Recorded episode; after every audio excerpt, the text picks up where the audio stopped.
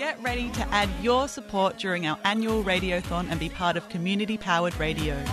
3CR Radiothon fundraiser, June 2021. To donate, call 03 9419 8377 or donate online at 3cr.org.au. 3CR Radiothon, community powered radio.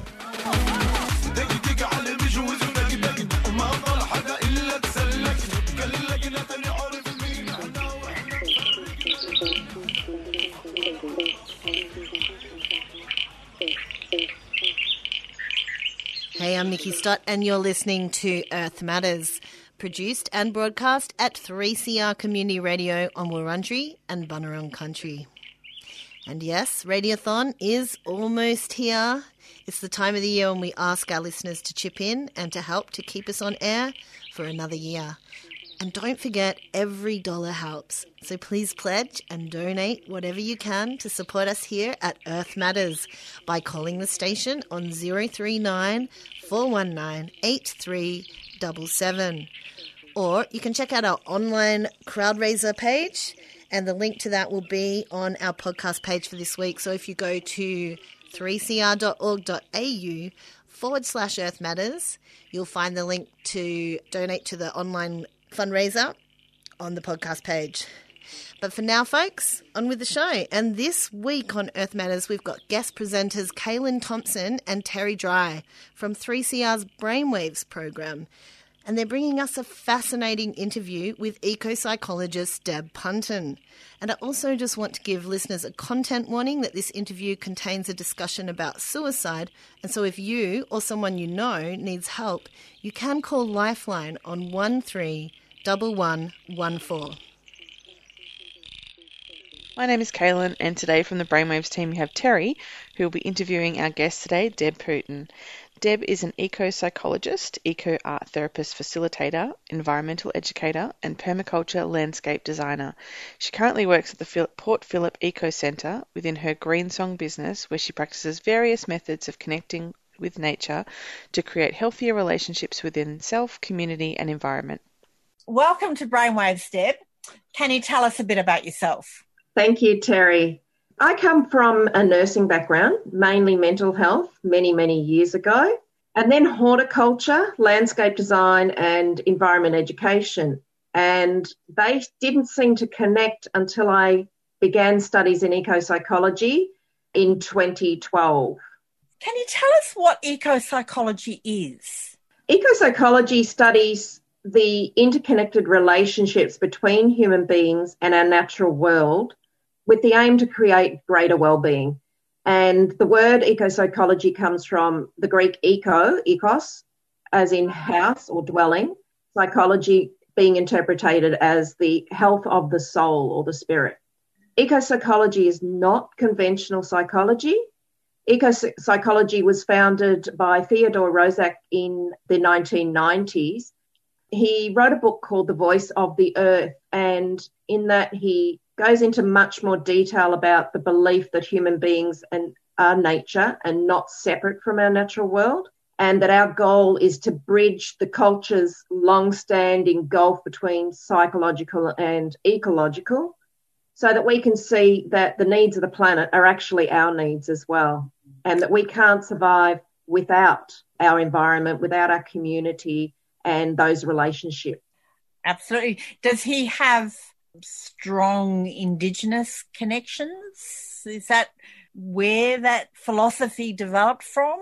I think a lot of eco psychology does look at Indigenous cultures and yeah. practices and ways of living that were much more sustainable to self, community, and our environment. And then looking at how our cultures changed and shifted we can lose our rituals and our practices mm-hmm. that were more sustainable, that did connect us in on that innate level to our planet and our and you know local environments. And then you know we keep perpetuating that until we really address that. We we keep unconsciously doing damage. Can you tell us about the Port Phillip Eco Centre and your Green Song business? Yeah, I work at Port Phillip Eco Centre. We Yeah. have a lot of school excursions. We go into a lot of schools and do a lot of work. So we're actually out in the environment a lot of the time, working with volunteers, with researchers, with universities. My roles, environment education, and I especially love community garden on a Friday with volunteers and hmm. and revegetation projects with volunteers. It's that's that's where my Fantastic. passions lie. Yeah, yeah. I keep putting my hand up for the skill thing that runs on a Sunday, maybe once a month, you know, rejuvenating equipment. I, I do, I'm most impressed with the Port Phillip, what I know of the Port Phillip Eco Centre. I did do a walk led maybe by volunteers, and they took us along the foreshore there down around St Kilda and talked about how the industrial age has only been this tiny segment of the world's history and what has happened during that industrial age. I just found it such a fabulous um, analogy by using distance, walking distance, uh, to get you to understand that. Um, they are called deep time walks, Yes. and the Eco Centre has a volunteer who's running those again now. And what it does is it helps you put into perspective, which then draw, you know, if we have that kind of big perspective, we can see that we are one small component of Yeah. everything that is and everything that was and everything that will be. And Yeah. that we only have a small role to play. It's not such a huge, daunting task that we are here on this planet now Mm.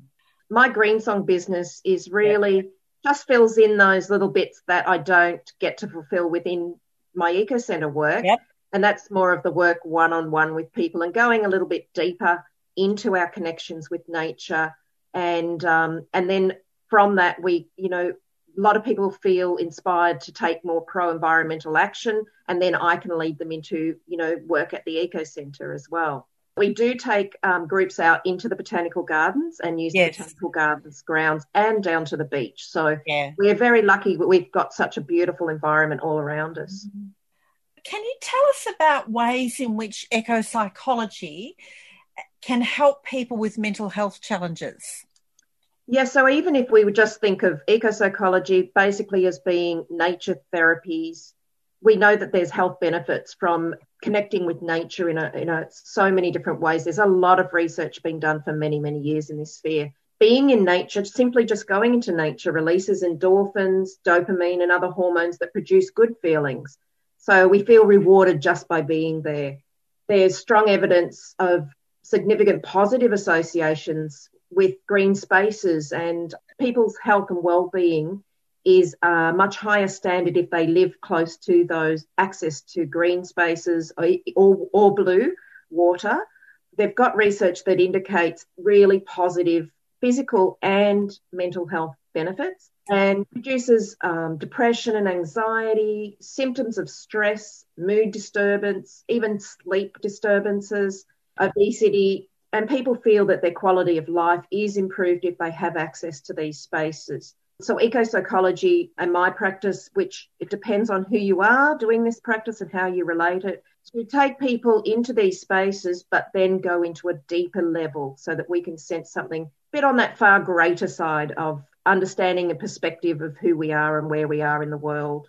Do you think there are specific mental health conditions where eco psychology may be more beneficial than other therapies? Being an eco psychologist, I think it could complement any other Yeah. therapy. And I always say to people, do not stop taking any medication or any therapy that you're actually doing. This is a, a supplement. So, some eco psychologists work in animal assisted therapies, post traumatic stress, Yes. um, and climate anxiety is one area where I'm specifically um, working in. And I think there's a, there's a lot missing in our society as far as supporting people there. It's supposed to be very good for children with learning difficulties and ADHD. Really, the, the methodology and the practices can be incorporated on a you know on a on many levels with different people at any different time, and it really depends on the individual or the group intention or the aim of what they want to challenge, and then we explore the possibilities together. I was a outpatient, so involved in day programs at the Melbourne Clinic. And, you know, we would have maybe eight to 10 people in a room without any windows all day long. We know even if we've got an image of nature on the wall in a hospital setting, it will help people improve. Um, yes. It helps lessen pain, um, it, it, decreases the amount of time that they're actually spending in hospital if they have access to nature, even a na- even nature pictures. I think many many hospitals around the world, different types of hospitals, ha- are acknowledging the role that nature plays, and often they're putting a horticultural therapy component to their hospitals or a healing garden, mm. reflection garden, those kind of garden designs attached to their garden, or on a balcony or in the roof. There's a new hospital built in Bendigo, and that has a little, um, just a little tiny bit where you could go and just reflect or sit and be yeah. with nature. It's mm-hmm. very, very important. It doesn't even need to be very big. Can you give us some examples of eco psychology as a therapy? Yeah, it can be um, some of those therapies that we just spoke about, those side of things that could be incorporated in a hospital, like we talked about. The activities I enjoy doing with people is taking people on a what I call a guided walk, where we will go, we'll follow a, a little procedure to help us connect to the place. So it's a, it's kind of like a walking and talking practice. We will sometimes lie down on a blanket and just lie there staring at the sky, either in silence or talking for a while. A lot of it will focus around tuning into our senses Yes. Being really, really mindful of our senses, and then also being mindful when our brain is starting some sort of activity, whether it's thinking, reasoning, judging, worrying, and then pulling ourselves back to those senses again and exploring them. And really do like to explore with fun and play and, and you know, movement. Mm. Sometimes there might be a horticultural activity or gardening involved in it. Mm. Um, and I do specifically love eco art therapy as a creative expression component to the the practices because eco art therapy combines the experience that we're having with a creative aspect that can be really helpful for us to process feelings thoughts or experiences even from our past without having to verbalize them or sometimes we can't articulate them or we don't know how to articulate them. And by doing something very creative, it might even be, you know, creating a nature mandala with what's around us, that then just can help us process and make sense and meaning in a a more fluid kind of way. Yeah. I think we always need to be constantly um, checking back and evaluating what we've done and was it beneficial to everyone in the group or if it wasn't for someone, even one person, why wasn't it beneficial to them and what could have we done to support them in having a better experience?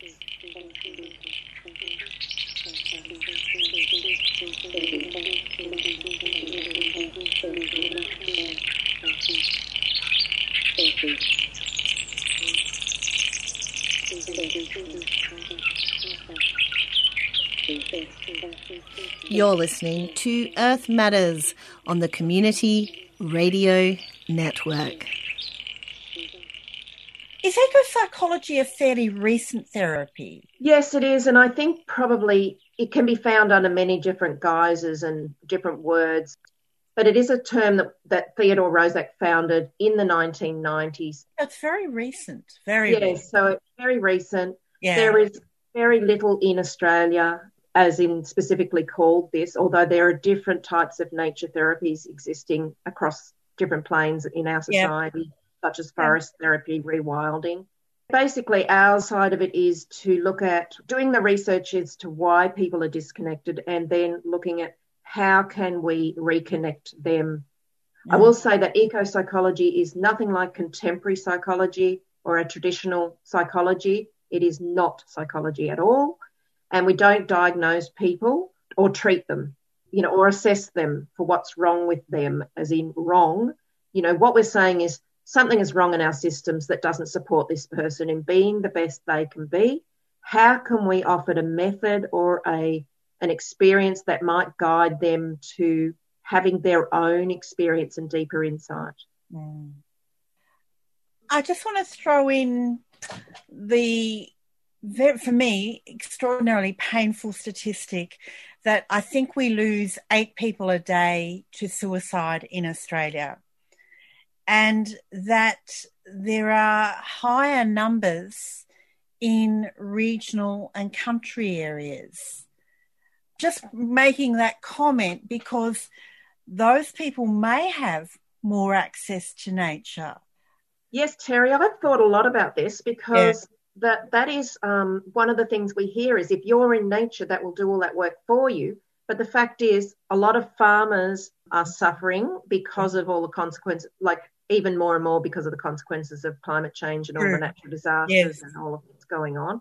Yes. But um, also, I think there's so many elements to this, and I think we we we don't just look at nature, but we also look at community and how we know isolation is a really huge issue.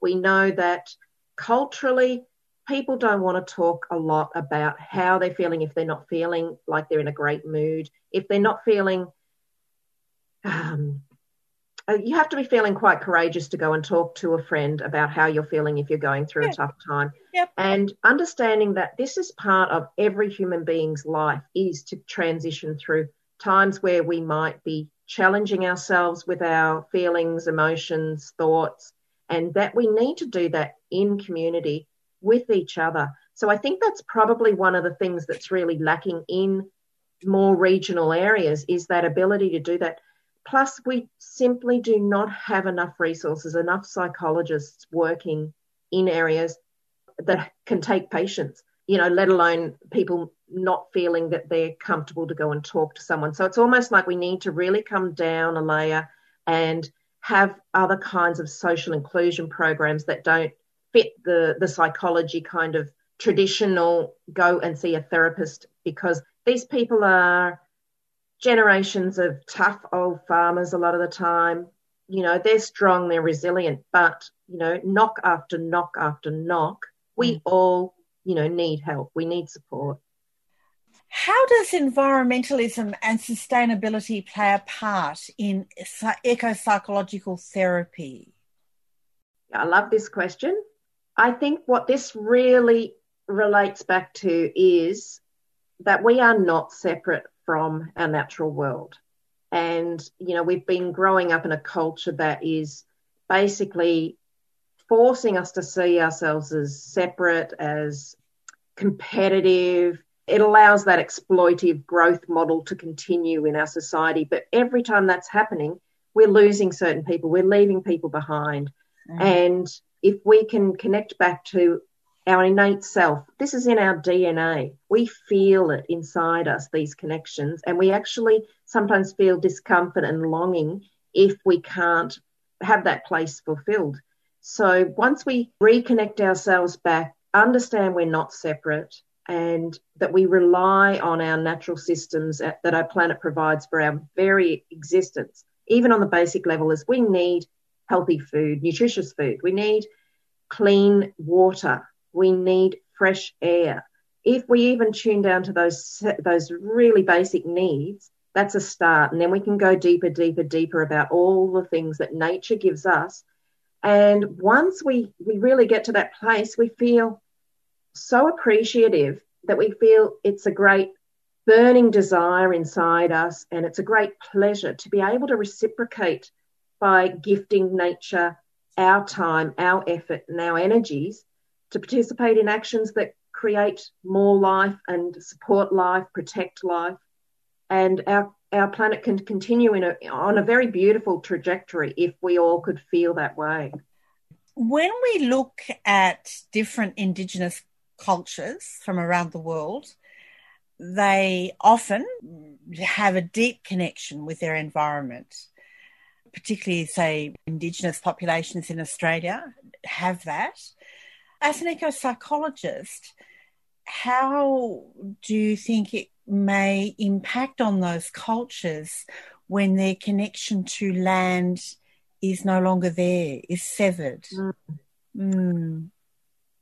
I think uh, you know this really um, it really saddens me when I see what's happening around the world, especially because of local Indigenous people are losing land because of climate change, the rising sea levels.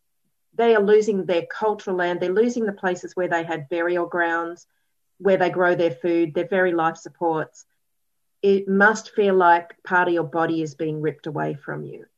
I'm only presuming because I'm not Indigenous. My roots have been severed a long time ago, many generations ago, and a lot of those cultural practices of being connected to country, to our land, to our waters has been severed. So I'm trying to re establish that within myself. I can only imagine what it's like. I feel such awe and amazement and appreciation for those people that have been able to keep their connection to culture and country. I feel I have so much more to learn from them. How can we incorporate eco psychological approaches into our everyday lives? We can do it on a very simple level. You know, look at ourselves as needing restorative little breaks, little retreats in our day. We focus, we pause. It can be indoors, but especially is going to be better outdoors for us think about the habits and rituals that we have that maintain, you know, our self care rituals and habits that maintain us feeling grounded and calm so that we can respond to what's going on around us rather than react. Something that is leading us towards greater well being and making notes of what they are that really do fulfill us. And they might be so simple. I've got a little toolbox of um, self care cards that I keep in oh. case I'm feeling really muddled in the head and so yep. confused, I can't think, what can I do to calm myself down? I'll grab it and I'll look at one and I'll try it. If that doesn't work, I'll try another. And one of them will work. Mm-hmm. Um, and I think those sorts of things are important to us um, because when we're in a bit of a stress state, our reasoning doesn't function quite so well. So, things that we can do is just simply slow down slow everything down that we're doing and say, do I have to be doing that? Can I just put that aside for now and I'll come back to it later? Slowing ourselves down. In the city, especially, we're rush, rush, rushing. We're always busy. We could practice gardening, anything getting our hands into the soil, because this is going to stimulate our immune system as well. It also is said to um, have some very positive effects on our mental health and well-being yes. by having our hands in the soil if we can practice uh, mindfulness in any any form or other and appreciation gratitude practice it can be just stopping getting our breakfast and then suddenly just stopping really being conscious of the moment. What are we about to eat? Where would have that come from? Even thinking of all the relationships that are formed and the connections that lead from this being right here on my plate to where did it come from? Who would have been involved in this process and understanding then that greater perspective, that more, you know, the deeper time perspective of simple things such as food or water. Giving gratitude for the food and the water. You know, we used to say a lot of prayers and grace before we would eat um, as part of a lot of our traditions and rituals. But if we were even to say this is non-religious, that we were just we just give a moment of thanks for mm-hmm. what we're about to eat, thank you to the you know if the plant or the animal that has died for us to sustain us simple things very very simple they say about two hours a week you know over different times is is a good amount for us to to help our well-being but mm-hmm. just think about having as many moments as you possibly can of awareness not where we're walking out and we're on our phone or talking or having a meeting it, it yep. can be really useful to do that in nature but really bringing ourselves back to what are we sensing while we're in this space? What do I love? Something that attracts my eye. Why do I love it? And start to develop a relationship where you might say, My bamboo called me to it. It wants me there. Not that I, you know, to look that there is a relationship. We don't know there's not. We don't know that bamboo isn't calling me and saying, Hey, pay attention to me. Can you see my leaves are a bit droopy? I need some water you know, we don't know that that doesn't actually occur. And I actually believe it does. so, but when we're thinking of deep listening, it's more like we are listening with our whole body. We're really deeply sensing and tuning in. And the studies that I did in eco psychology, my teacher talks about 54 different senses that we can acknowledge and pull them into play and the more senses we have, the more connections we feel, and the deeper our experience with nature can be. And then we feel those well-being benefits even on a deeper level. Plus, we get that beautiful deep time perspective. Probably another thing to point out there is to really take notice of that brain activity going on, which might be cultural, it might be based on a past experience, all kinds of things, worrying about something that is projected way into the future.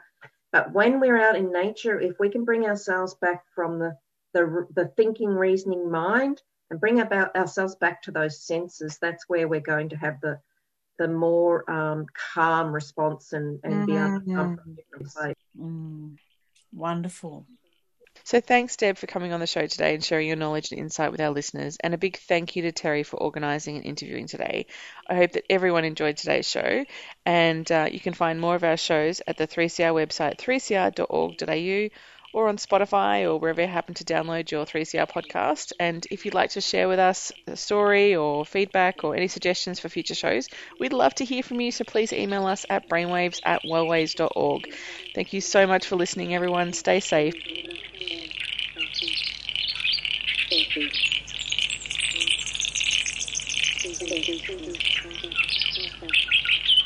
You've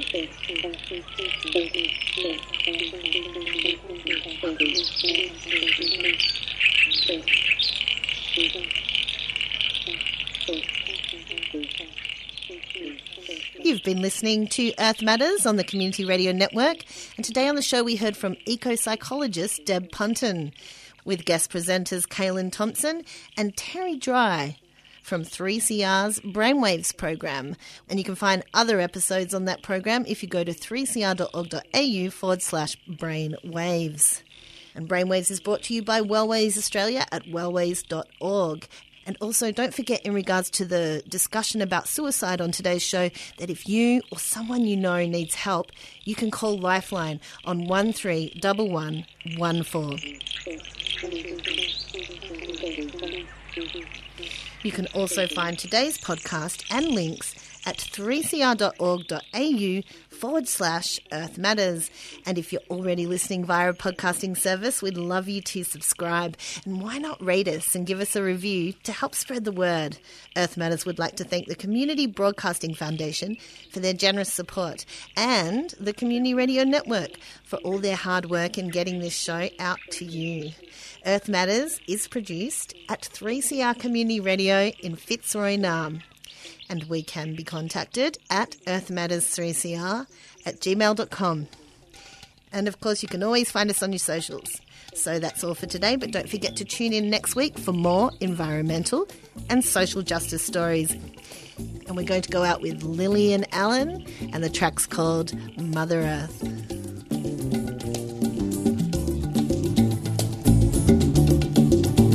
This here Mother Earth is for everyone. This here Mother Earth belong to all of we. Mother Earth is we homeland. Mother Earth is we only one. If we love this earth, her land life foresees, we will treat her well and live accordingly. If we seek her beauty and see her varied ways, will walk beside her in praise, in praise.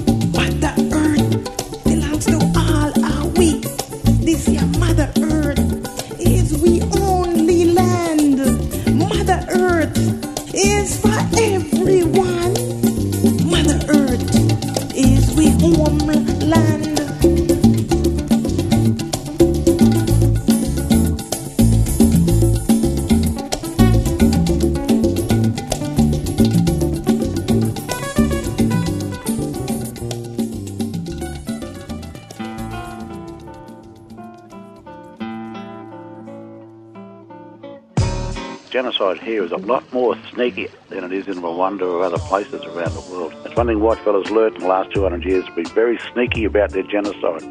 You look at the 38 nations that were here before white settlement, and then you count up the numbers that are still surviving, still out there doing their business on their country. Well, there's only 25 left, so what happened to the other 13? Let's talk about the Black GST, genocide to be stopped sovereignty acknowledged, and treaties made.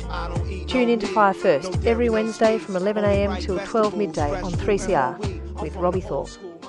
You've been listening to a 3CR podcast produced in the studios of independent community radio station 3CR in Melbourne, Australia. For more information, go to allthews.3cr.org.au.